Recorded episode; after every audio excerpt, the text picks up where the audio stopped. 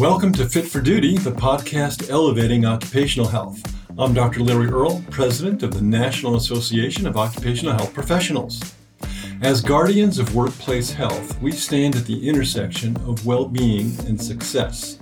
Fit for Duty delves into hot topics OSHA regulated exams, workers' comp, drug testing, and so much more. Join us for practical tips, real stories, and conversations that spark change.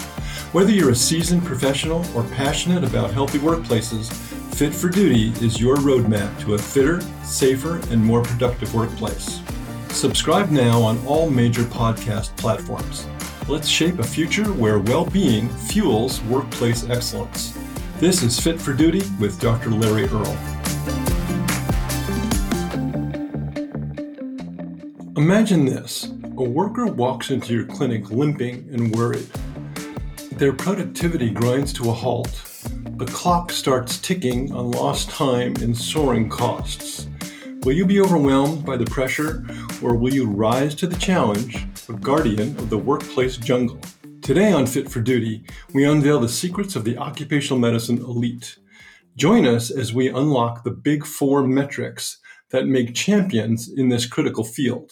Lost time, unnecessary recordables, intuitive work restrictions, first comp phone calls.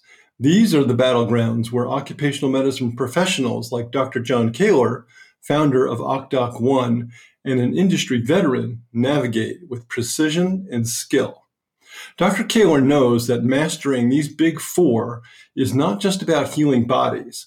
It's about safeguarding livelihoods, protecting businesses, and ultimately ensuring the well being of the human machine that drives our economy. In this episode, we'll delve into Dr. Koehler's toolkit, exploring the evidence based strategies, effective communication techniques, and expert insights that make him a leader in the field. We'll learn how to minimize lost time, streamline paperwork, craft workable restrictions, and navigate the complexities of the workers' compensation claims. Join us as we turn theory into practice, transforming workplace injuries into triumphs of human resilience. This is Fit for Duty, and the revolution in occupational medicine starts now.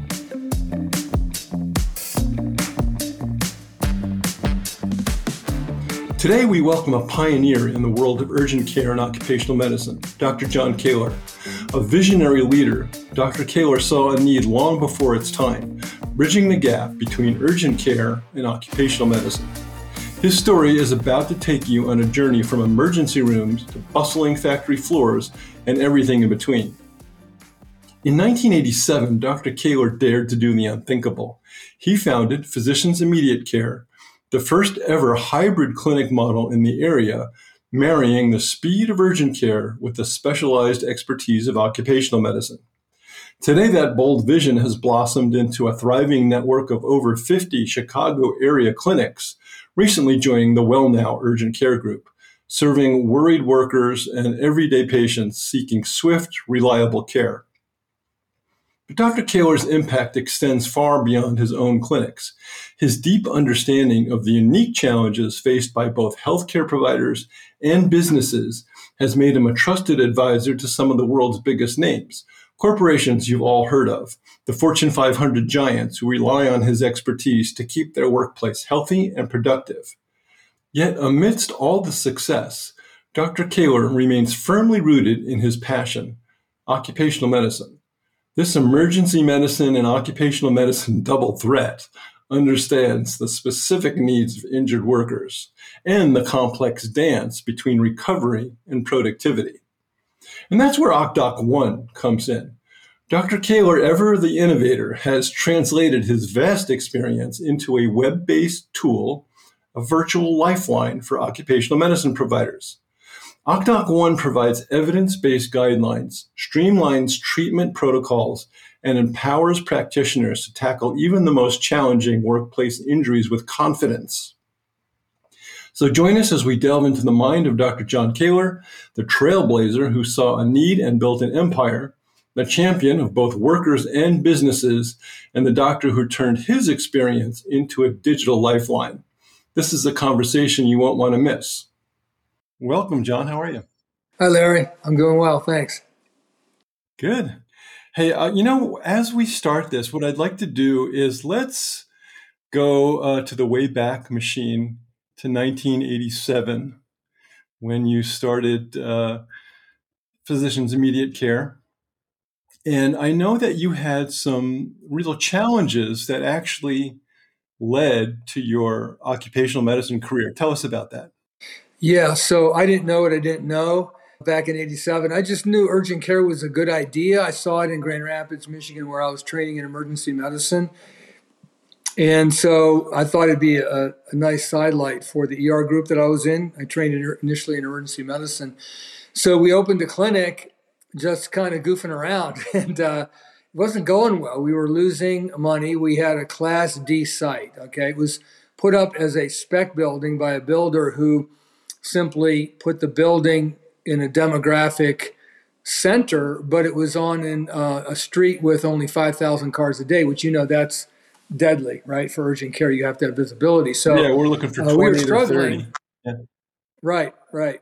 Uh, we were struggling mightily, and a friend of mine tipped me off about doing DOT physicals, and so I said, you know, what's the DOT? okay, uh, Department of Transportation. So we started doing DOT physicals because I was able to call employers, uh, trucking companies, and say, hey, uh, we'll do your DOT physicals for you. And so we started getting those, and then we were getting these injuries, and the injuries were the fees were higher because X-rays were involved, recheck visits, and I realized, wow, this has potential here to dig us out of our hole that we're in.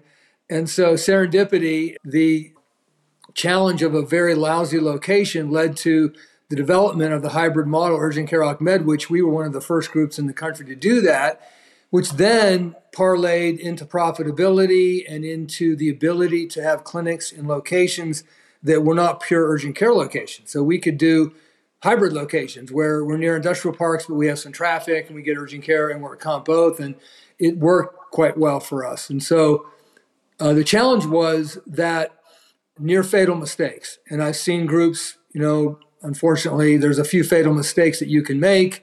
A poor location is one of them, which we did. We survived by the grace of God. So it is what it is. Yeah, yeah. And before, so before we get into all the workers' comp and occupational medicine, just in general, what advice would you give other healthcare professionals who are looking to innovate in their own practice areas? Maybe they've got you know similar situation where, gee, I went into this location, it didn't work out. How do you figure that out? So it's kind of like you, you have to figure out how to make money. You have to figure out uh, how to be profitable? And our answer was injuries and volume. So what I don't know what others answers could be. I mean, some are doing trying to weave in family practice, aesthetics, orthopedics, all kinds of weight loss, you know, et cetera. So great, but the problem is you have to make money at it. So quote yeah. unquote, you know, adding another service line could actually hurt you more than help you because if it sucks resources, you can't see the volume that's coming in efficiently because you're spending too much time on something else which is which in my in my experience it's just my experience nothing against family practice but my experience from observing a number of groups for all these years try to do family practice they struggle with the turnaround time is so long if you can't you absolutely cannot spend 30 minutes in the room with the patient you, you in an urgent care mm-hmm. center your your fixed costs are too high they are they're, yeah. they're, they're too high yeah, and I think you know one of the things I think you touched on uh, is not only do you have to see if there's an opportunity, a market for certain services that you might. I mean, there's all sorts of things people are adding to urgent care practice, right? All sorts of sideline businesses. You, you've mentioned a bunch of them. You need to champion in the practice. You know, someone's got to really have a passion for doing it, or it's just going to fall on its face. Yeah, absolutely. And you have to you have to do your research.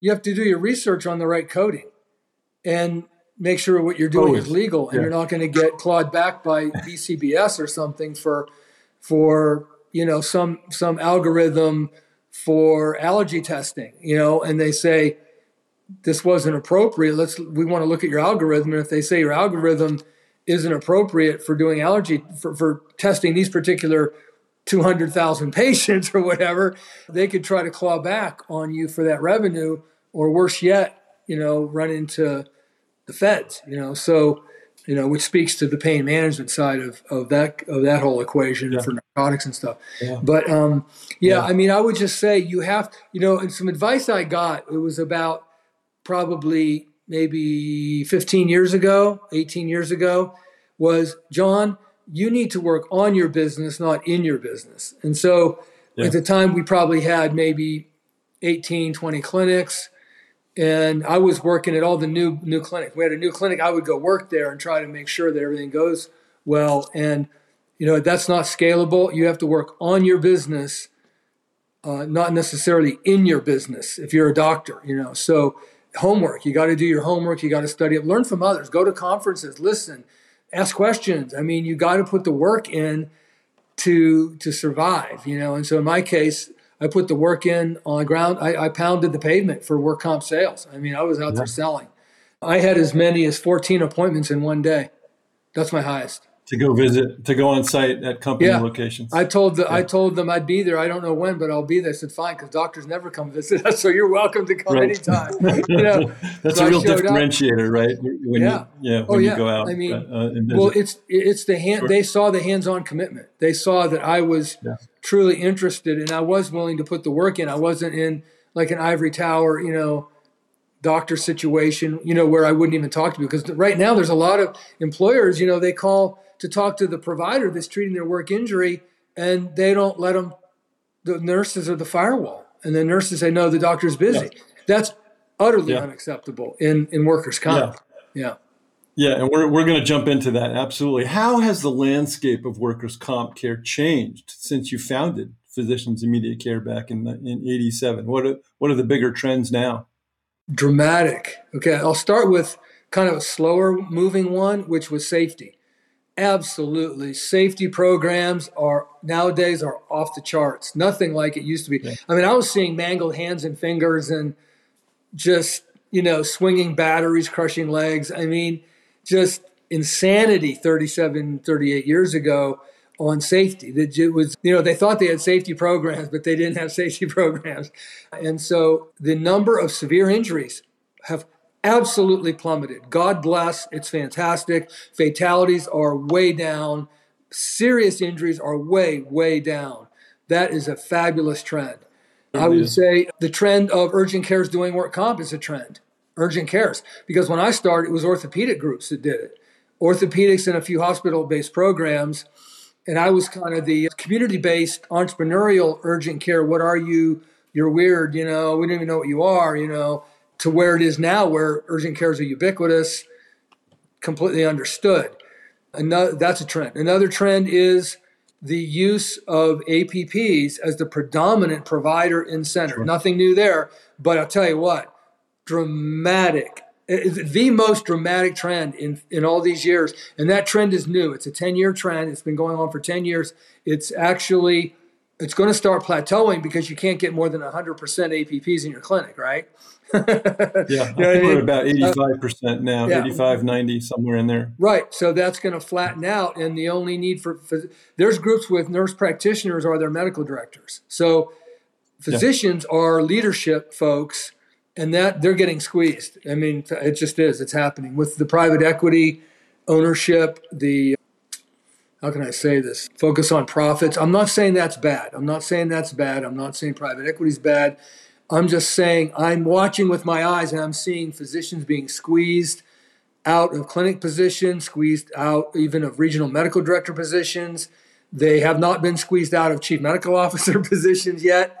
Um, so if you're a physician in urgent care, you might want to think about you know, an MBA or think about positioning yourself in a leadership position, making it known. You want to lead providers, and you need to have leadership skills. You need to have uh, the personality and motivation, the work ethic, the ability to take phone calls and lead, train, training. Oh my goodness, training, procedure training. You have to train them how to sew lacerations, do injections, treat eye injuries. I mean, if we don't do it, we lose it. And the medical leadership the physician medical leadership, a number of them aren't interested in acuity of care. They're just interested in, I don't know, having a job. And I'm not seeing the fire in the belly for procedures. Yeah. You have to do them to do true occupational medicine. You have to do them to be profitable. Your wage inflation is going to take over unless you figure this out. Yeah, yeah, and uh, so let's let's get into some of that. Let's talk about the big four metrics. Let's dive into the big four metrics: lost time, unnecessary recordables, intuitive work restrictions, and first comp phone calls. Can you pa- unpack each one of those and uh, let us know why they're so critical for occupational sure. medicine providers? Absolutely. These this is kind of like distilled down, you know, thousand to one distillation down to what absolutely totally matters if you you will fail if you don't do this that's what that's how important these are and this comes yeah. from millions of visits millions of patient visits tens of thousands of clients so lost time. Okay. Lost time is very expensive for employers. It changes your production ability. Some some companies give a hit to your bottom line. They charge you $5000 a day for every lost day. There's lost time metrics with comparative metrics against other similar industry groups or within their own company between sites, manufacturing sites. You know, who was not so good, who was good, who was who gets to go up on the podium annually at the conference, you know, the convention or whatever. So there's lots of spin-offs. And say, face it, these safety directors, God bless them, they they could make eighty to hundred thousand dollars a year. They might have may or may not have an undergraduate degree. They got training in safety, and their agenda is to prevent fatalities and prevent lost time and unnecessary recordables. I mean, that's their JOB. And if they're not successful, they might not maintain their employment. That's a big deal. When you live in a town with kids in high school and they don't want to, you know what I mean? This this is important mm-hmm. to them. It really is. And so us medical providers sometimes we can have a cavalier attitude like, look, I don't work for them, I work for the patient. Well, you do, you work for everybody, okay? And what I try to talk about is I'm for the truth. I'm not for the patient, the company, I'm for the truth. And if the case, whatever the case is, the objectivity of the case, the clinical findings, the plan of treatment, I get people better. I don't ever compromise the quality of care under any circumstances ever. But we need to be willing to sympathize and be and listen to and cooperate with these employers who who are in a tough spot and we have the power of the pen, which means off off duty, prescription drugs, whatever. And and and we we have to think of we owe them thought. We owe them effort and thought. So yeah. lost time. Why do they need to go off work? Why? Well, if they're going to the ER and they need emergent surgery, absolutely they're off work. If they have a serious infection that they need to be with warm compresses, elevation at home, that's okay too. Companies don't mind a legit lost time. But when you take them off for a lumbar strain, take them off for a finger laceration, you know, you have to be prepared as an occupational medicine specialist to give full justification to the employer as to why it is necessary that they must be outside of the workplace. They must be at home. So they would say, look, they can watch security cameras. They can read safety manuals. They can watch safety videos.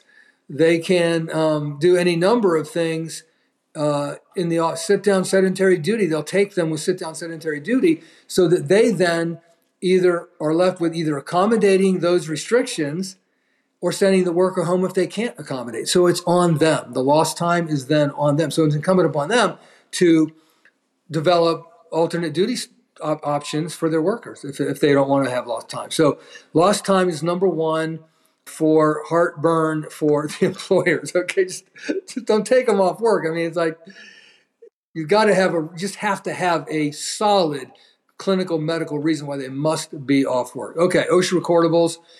Unfortunately, for better or for worse, this is it. We're stuck with it, right? If it requires a prescription, it's recordable. That's physical therapy, that's prescription drugs. Probably 85 to 90%, Larry, you can check me on that, of unnecessary recordables are prescription drugs on the first visit. Why do they need Mobic and, and cyclobenzaprine on the first visit? Why? Why right. do they need yeah. prescription drugs on the first visit? I believe in OTCs, Tylenol Plus, and NSAID on the first visit and the second visit for routine strains, sprains, contusions, and workers' comp. Why not? Come on, why not? You know, why? Eh, it's good analgesia. It's proven in the literature. It approaches T3 levels of analgesia with those two meds. It, I've done it myself um, thousands upon thousands, ten, tens of thousands of bottles of that is distributed dispensed in our clinics every year. Yeah. And so, and the companies absolutely love it. And I can tell you, anybody who's listening to what I'm saying, if you can be successful on the big four, the companies will worship the ground you walk on and consider you a rock star. I don't care if you put shoulders back in or not, okay? They don't care if you put a shoulder back in. God bless if you do. It's fun, it's great, fabulous, but the big four is it. This is it. They will love you. They will worship the ground you walk on. Your program will grow. Your program can't be unsuccessful you can't fail. It's impossible, almost impossible to fail. If you're really highly successful on the big four, you will be the word of mouth with employers alone will get you business. They'll call you and say, Hey, I heard from Joe at the conference. We had a safety committee, a safety uh, SHRM, you know, or whatever, a safety group organization meeting, and everyone's talking your praises. We got to we got to get you over here to give a talk to our group and, and we want to yeah. use you. You know, the OSHA recordable group. I mean, these folks, the utilities, the energy companies, and all their subcontractors, the word will pass like wildfire if you are avoiding unnecessary recordables. And and and axiomatic to that is NSAID and Tylenol. NSAID and Tylenol. Tylenol and NSAID. That's all you got to do. Yeah. A, a lot of folks, when they're looking at OSHA recordables, don't understand the lost time uh, restrictions on that. You know, giving someone off over a weekend, for instance, or over a holiday actually counts as lost time if you don't return them tomorrow, right? You can only have today as lost hours of the day. If they if they're not returned tomorrow, even if they don't usually work that shift, I think that that that to me is one of the huge sort of mistakes that folks make. So I my point is make sure you understand the OSHA recordable criteria, and in particular the first aid criteria within the OSHA recordable criteria. And uh, you know we have whole sessions on that, and there's plenty of education available for what's an OSHA recordable in the first place. So absolutely has to be understood. So from that, okay, so we've unfortunately we have a worker who does need restriction, you know, does need restrictions. They you've looked at their uh, job description, hopefully their functional job description. So you know how much they have to sit, stand, walk, push, pull, carry, climb, all that. And you've determined, well, I'm going to need to place some restrictions on this. So, what are intuitive work restrictions? Explain that term to us. Yeah, common sense work restrictions. It drives the companies crazy when you put no running, jumping, or ladder climbing. And they go, Dr. Koehler, don't your providers don't even know what we do here? Right? Yeah we yeah. don't do running, jumping, or ladder climbing here. Okay, you know, so uh, intuitive work restrictions means first and foremost you have to understand what exactly they do in their job. So you are restricting what needs restricted. The idea of restriction in the first place is to give the injured body structure relative rest. Relative rest. Rest means rest. So that could be a wrist support and full duty because there's still relative rest with that wrist support on. Okay. And so you have to think about it. So, why would you say uh, one arm duty for a finger laceration? That doesn't make any sense. They'd say the other four fingers work fine. And if you put Medi-Rip on the finger laceration, why can't they use that finger? Especially it's on the dorsal aspect of the finger. Ventral aspect, maybe you'll put a little dish of Lumifoam on there as a protector, or, you know, again, Medi-Rip. You have to think about it. Like, okay, here's their injury. This is the body structure that's injured. How can I provide a restriction, if they need one, that gives relative rest to the particular body structure? So let's say rotator cuff, for example. It could be work in your power zone, which is like the baseball strike zone, okay? At not up here. So you could say avoid over the shoulder level work. You could say work in your power zone. These things make sense rather than saying no work with the right shoulder. What does that mean? No right. work with the right shoulder. Can I work? Can I go eat lunch and use a fork to eat my lunch? You know, the classic one is no bending at the waist. That's absolutely classic, non intuitive, crazy work restriction, but everybody does it. I'm talking orthopods, OcMed, urgent care, everybody. It makes no sense. You, I, I'm, I'm flexed at the waist right now, okay, and I'm sitting, okay. You can't eat your lunch. You can't get in your car without bending at the waist. So why would you ever say no bending at the waist? Please, you know, you think you have to think about exactly what You know, and if you take something out of thumb spica, you know, take something out of commission, you've protected the thumb. They can still do things with their hand. So really think you got to, yep, it's thought process to get intuitive, common sense, appropriately applicable work restrictions. So for each of those big fours, will you give you, you mentioned uh, an example of a shoulder injury. Can you give us some other specific examples that you like of how you successfully improve performance uh, for each of those big fours? Okay, uh, well, lost time, they don't incur the cost of lost time claim. The patient is at work doing something productive, not watching television for the plaintiff's attorneys. So that improves global performance by having them perform at work instead of at home.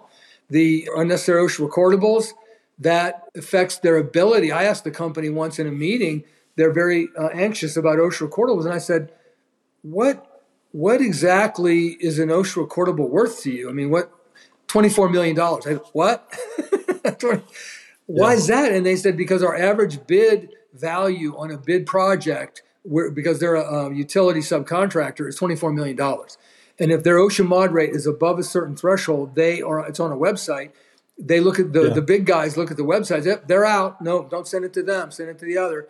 And so this is, but unfortunately, this is where the hysteria comes from because when $24 million yeah. is hinging on ibuprofen 600, you know, yeah. ibuprofen 600 is $24 million. That's kind of a, unfortunate situation, but that's the that's what that's the pond we swim in. Reality, yeah. So that that's the impact of that. And intuitive work restrictions is that you can actually put them back to work doing something productive instead of, you know, what do we do with this restriction? We'll have to put them in the office or send them home. The um, first yeah. phone calls we haven't talked about yet. That's the fourth one. Uh, that's yeah. that's a communication. Before, before we get to that, issue. I, I just want to yeah, before we get to the phone calls, uh, very important. But before we get there, let's just talk for a moment about you know number three, well, and, and number one, you know time time loss versus OSHA recordables. Now, so if you have any time loss, you, you, you know you're going to have OSHA recordable. But if you have even a transfer or a modified duty prescription, you are going to have a recordable. So you've you maybe lost that risk, but you still have the additional risk of being off duty. And it's not just the time loss itself, it's what happens to the patient. Talk a little bit about deconditioning and about not being in the mindset of productivity and how that delays recovery. Well, they've done studies. They've done studies. People at home don't get better as fast as people who come to work on light duty. That's that's that's there's literature on that. So, what is that? Is it psychological? it's it's multi multifactorial. I mean, watching TV, laying around. I mean, doing some things around the house. I mean, gets to be nice as opposed to getting in your car and going to work. So, it's got a psychological effect. Deconditioning, absolutely. Uh, losing range of motion, splinting things, not not being active. So the psychological effects and the deconditioning effects are ramifications of being at home instead of being at work.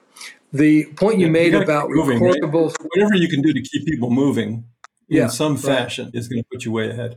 All right, well, let's tackle number four. Let's go into phone calls. Right? When do we make phone calls? Yeah, I want to make one point before yeah, that one. That's sure. a lot of the companies I work with that are highly concerned about unnecessary recordables they have a broad full duty job description. And so when the patient comes back with light duty restrictions, if they can accommodate that worker within their full duty job description, it's not recordable. So to yeah. your point, if they're outside their job, their regular job description, recordable for a restriction. But the ones, the OSHA sensitive companies I work with, they've got plenty of light duty in their job description to put people in and keep it yeah. non-recordable. Well, I, I, think you know one caveat there, one uh, one corollary, I guess it is, is that they they must have performed those duties, you know, recently, like like the the actual uh, verbiage I think is within the last week. So even if they have those in their job description, they have to rotate through them to make sure they've been actively performing those duties. Yeah, and I'm I'm not sure of exactly how compliant they are with all that. I just know that in all these years, I've never had something really hit the fan badly for an employer that I was told about, like, hey, we just got crushed on our OSHA recordable log, OSHA 300 log. Never, yeah. it, I don't know. I, I know there's things out there, but nothing, no one's ever called me up and said, you know, your philosophies about all this got us into trouble. It's never occurred, never. Right. But um, on to uh, first comp phone calls. This is so yeah, simple, unbelievable. It, it is really so is. sticky. It is so appreciated. They'll worship the ground you walk on. It's as simple as this, okay? Because they'll say, another phone call. I got to make another phone call. I don't have time to see the patients I am seeing. Well, it goes like this. Hey, Bill, I saw Joe, Joe today here at the clinic. He's got a lumbar spine strain. Our x-ray is negative. It's routine strain. We're going to go and give him light duty at 25 pounds lifting limit, back support, Tylenol, naproxen, non-recordable. I'll see him back next Tuesday between the hours of 8 to 2. How's that? That's great. Thank you so much for calling. That was about 15 Done. seconds. I mean, it. It's just it's that easy, and they can ask questions like, you know, well, you know, do you, what do you, what do you think about him? Is he being honest? You know, well, the findings show, and you just talk about a little bit, but uh, by and large, and nowadays it goes to voicemail a lot, but it's still appreciated. Yeah. It's still yeah. appreciated, even if you go to go voicemail, leave it on voicemail, and that's when you tell them about the recordable. That's when you tell them about non-recordable. If there, are, if for us that we had a designation in our EHR that if they're OSHA sensitive, we would tell them. If they if they're not OSHA sensitive, then they don't care to know, so you don't talk about yeah. it. But yeah, I, I, think a lot of the return to duty prescription forms and EHR and forms in EHR do track that now. Uh, if you have anything that is, you know, at, at, least somewhat competent in documentation for work comp injuries. There, there usually is some provision for marking off whether it's a recordable or at least whether there's a prescription medication and time loss, and, and the, the employer can usually have enough information there to figure that out. So, uh, yeah, should be well documented. Good. John, what are some common pitfalls that providers stumble into when dealing with these metrics, with these four items? How can they avoid them? Well, it seems to me the biggest impediment is emotional. Getting past the idea of, you know, I don't work for the company. Why, why would I care about these things? I just treat patients. I don't want to think about these other issues. So that's, they get into trouble because they, I don't, I don't know the exact reason, whether it's mental or emotional lack of engagement or laziness or lack of experience or what. But however it takes to get there, they need to get there. And I had a, I had a question from an OccDocOne user just this week about how can I document the chart so I'm not the evil doctor. I mean, using the word evil, like there, this provider is afraid of practicing this way yeah. because they'll be viewed as being evil by the patient. like, and, and the context of it yeah. was that the workers' low back pain had gotten better, but they had new pain elsewhere.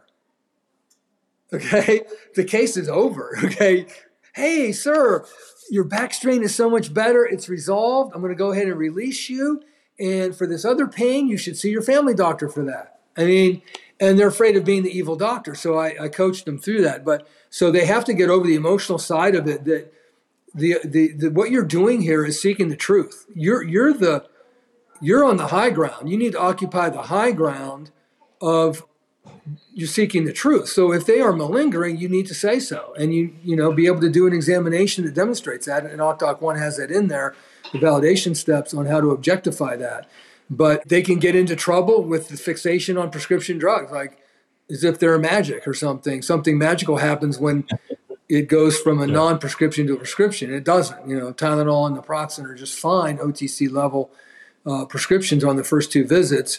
First comp phone calls, it's just there's no, nothing in the way of that except lack of engagement. You know, you have to be committed to the cause, and the cause is doing great, great clinical medical care on injuries and and being able to be cognizant of and, and, and, be cooperative with these companies on their administrative concerns. These are administrative concerns for the for the majority. It's not like no one's saying you have to put a shoulder back in. Okay. So let's talk about OccDocOne. How did that idea for that come about? What specific need did you see that uh, was missing that is now fulfilled with OccDocOne?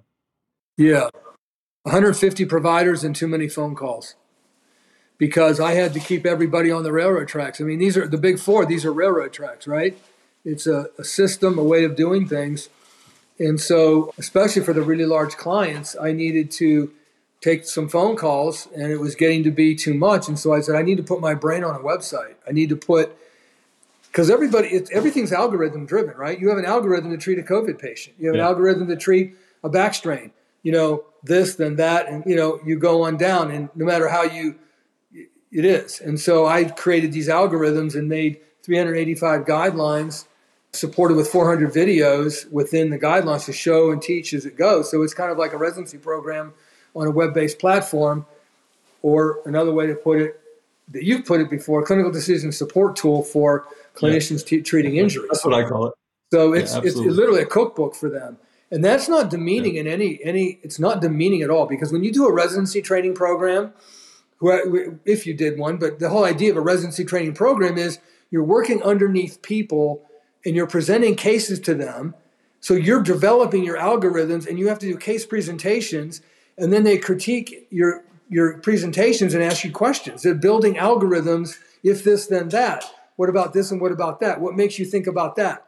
And so OccDocOne provides that algorithm for all these injuries.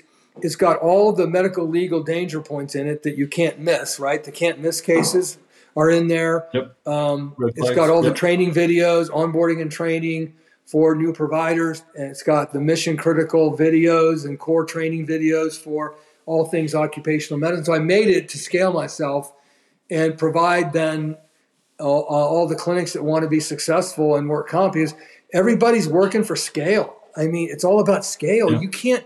I, I, talk, I was talking to a group the other day, and they go, uh, "Oh yeah, we have two medical groups." or, two medical directors, two doctors, or two medical directors. And we have 25 clinics. And I say that's not workable to get where you want to get because you have turnover, you have a lot of moving parts, you know, two, one doctor, two doctors, you can't, it's really too hard to do all the onboarding training, keeping everybody on the railroad tracks is too much work, too many charts to review to do it right. Okay. To do yeah. it, you know, part way, I guess, you know, you could do it with anything, but I think that it's for me it was a scalable tool. Scaled myself across, and so the, the providers they go right to the website first, get through that. Had a question, they can call me then if they have a question as they go through. And these algorithms are my algorithms. Every decision point they would ever face: when to order an MRI, when to order PT, how to interpret an MRI, how to interpret a post, a follow up X-ray on a fracture. You know, because I'm like I don't know how to do fractures. Of course you don't, because you, if you never did it, you, so see one, do one, teach one. All the injection videos, see one, do one, teach one. You can do it. Yeah. Well, there's an instant ROI on, on OccDocOne, and there's a there's a link in the show notes to get on OccDocOne. If you've never seen it, you got to have it for your OcMed uh, practice, your urgent care practice. Hey, this has been the Big Four in occupational medicine for provider performance with our dear friend, Dr. John Koehler. Thanks so much for joining us. This is Fit for Duty. Thanks, John. And that wraps up this episode of Fit for Duty. Thanks for joining me today, everyone. I hope you found this conversation as engaging and informative as I did. As always, building healthier, happier workplaces starts with knowledge and collaboration. So, if you enjoyed this episode, please consider subscribing to Fit for Duty wherever you listen to podcasts. That way, you'll never miss a beat when it comes to the latest trends, best practices, and inspiring stories in occupational health. Until next time, stay safe, stay well, and keep elevating workplace excellence.